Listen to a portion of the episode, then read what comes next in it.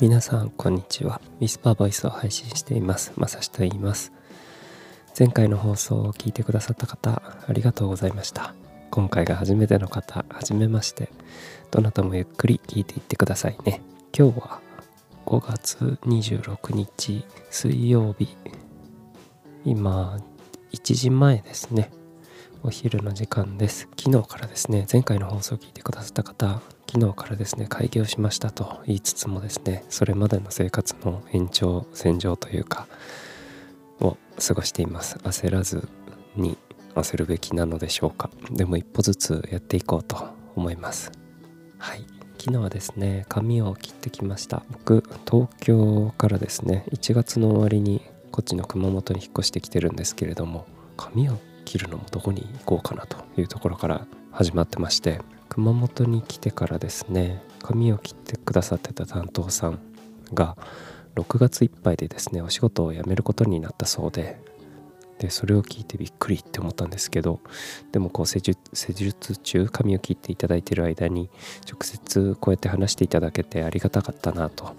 うん、思います。まだ3回目なんですけどね引っ越してすぐも熊本のヘアサロンってどこ行ったらいいんだろうと迷っててですね。でようやく決めたここにしようってところに入ってでそこでたまたま担当してくださった方なんですよ。で若い方でこういうおっさんにもですねいつも丁寧に対応してくださっていてありがたかったなと。お互い新たな一歩ですねなんて言って声を言葉を交わしてですね昨日はお店を後にしました。でこれからも応援していこうかなと思います。はい。で髪を切った後にですね途中でコワーキングスペースの体縦看板見たんですよ、まあ、商業施設もあるんですけれどもアーケードがあってそこを歩いて帰ってたんですけれどもそこで見つけた縦看板のところの見学に行ってきました。まだですねしばらく基本は自宅での作業になると思うんですけれども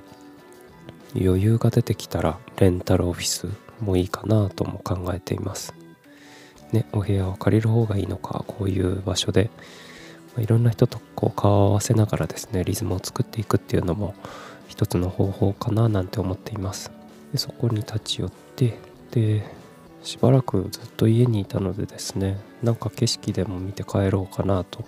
熊本市に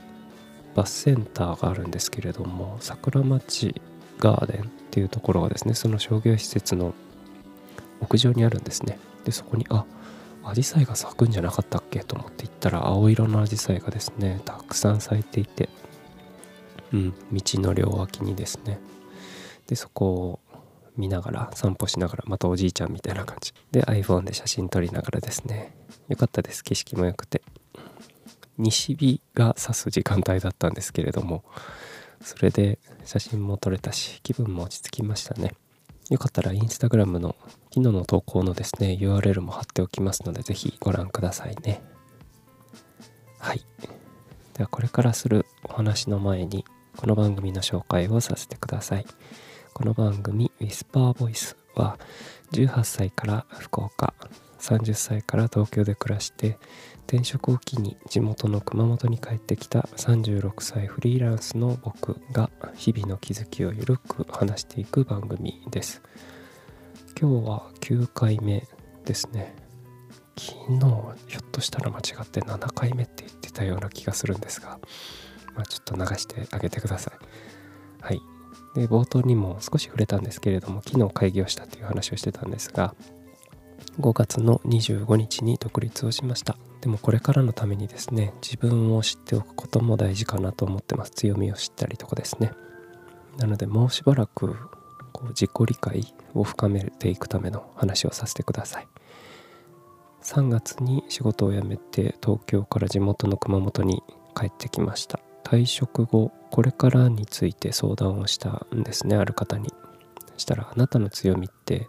何でしょう?」って尋ねられて僕はそれに答えられなかったんですね。はあと思って。36歳ではあるんですけれども一度もその二十歳とかの時とかにですね自己分析をした経験もなくて転職も初めて。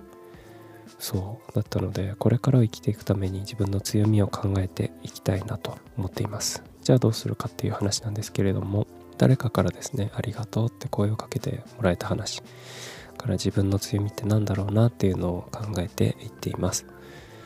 こういうアプローチって正解じゃないかもしれないし何かを見つけるにあたっては遠回りかもしれないですけれども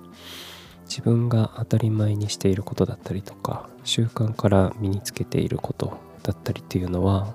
無意識にやっていることの中で誰かからありがとうって言われていることだから他の人から見たら価値があることかもしれないなと思って一つずつ上げていっています。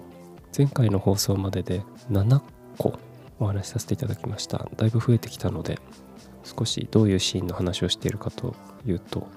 会社でのことですね。社内で働いてる時とか社外の営業さんからこう声をかけていただけた時。で少し前は営業をしてたんですがその前がとファッションビルの中で店頭販売をしていた時期もあるんですね。でその頃のお客さんからありがとうって言っていただけた話とか普段の生活これは仕事中でも家族のとのやり取りの中からでもあとはもっと遡って学生の頃の話とかあとは個人的なとこですね。最近の SNS でのつながりができたからのできた方からのありがとうっていうこともお話ししました。よかったら前回までで7つですねあげてますので興味を持ってくださった方いらっしゃいましたら是非聞いてくださるとありがたいです。はい。では今日は8個目ですね。今回はですね社内での振る舞いの話でした。2つ目と似た感じになってしまうのですが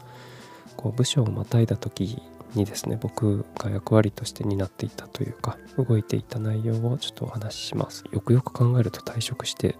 もう2ヶ月経とうとしているのでですねもう今とはですね違う話になってしまうかもしれないのですが、まあ、当時の話として聞いてくださると幸いです。はい。僕もその関わっていた販売って先ほど申し上げたんですけれども小売りの事業ですねリテールか販売となるとこういう営業スタッフが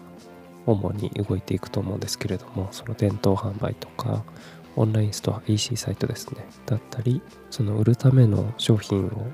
管理する必要もありますよね。商品管理だったりとか売上分析とかあとはカスタマーサポートとかですね。を営業のスタッフで担っていました。でも事業っていうのは営業だけで成り立つものでもなくて制作スタッフと開発スタッフも一緒にやっていたんですね。制作スタッフは商品企画をしたり反則物のデザインですね。ポップだったりバナーだったりとか、うん、を作っているスタッフ開発スタッフは POS システムですね。とか EC サイトの構築だったりとか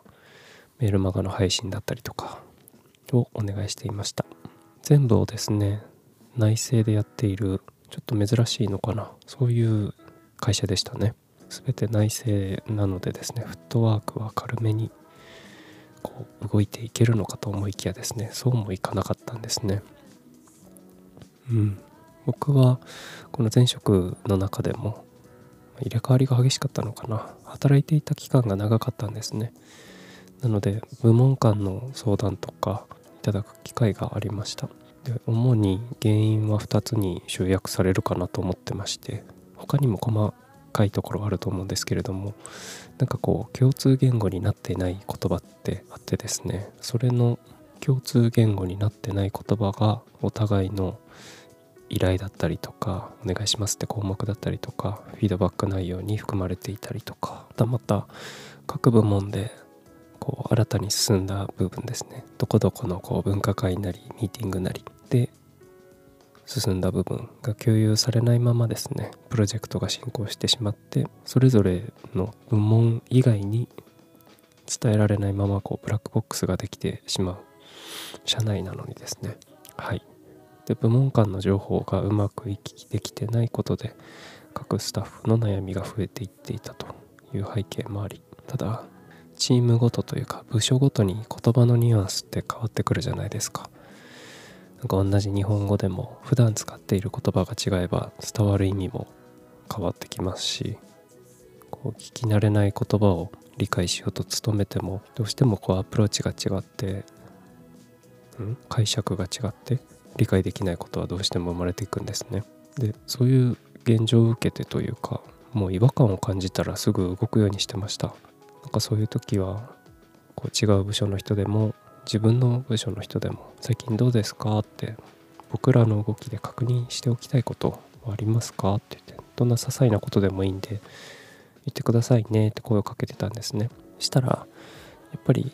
みんなで授業を動かしていきたいもんだから相談ってしてくださるじゃないですか。でそれを受けて答えられる部分はすぐに解消できる方法を一緒に考えてで一人でやる分には難しい場合は時にはですね全体を巻き込んでその都度対応してたんですね。うん。でそういう日々を過ごしてるとなんか折に触れというか存在があるから助かってますありがとうございます上田さんみたいなことを言ってもらえたりとか逆にこう感謝してもらえたことってこちらとしても嬉しいしありがたいことだったんですね。うん。こうやって何でしょう部門間の調整というかバランスを取ったりとかこういうのは強みだと思うんですけれどもどうしても課題もあるのかなと思ってます。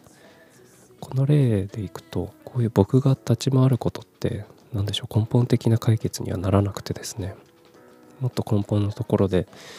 言葉をこう共通言語というか言葉を整理したりとか情報伝達にはどうしても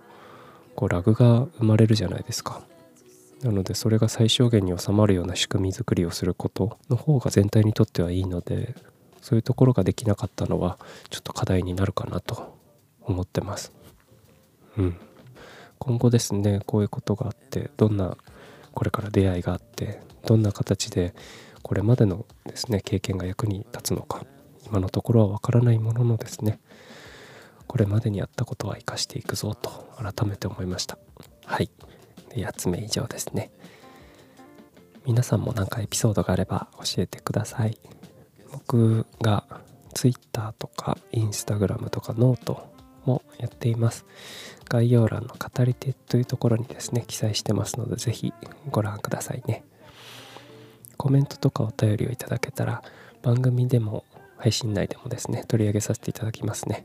むしろですねかなり喜ぶと思います。励みになりますので是非いただけると幸いです。はい。では今日も一日頑張りましょうね。皆さん聞いてくださっているタイミングはいってらっしゃいのタイミングなのかお帰りなのか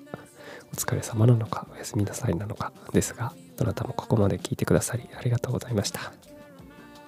ではまた配信しますね。またね。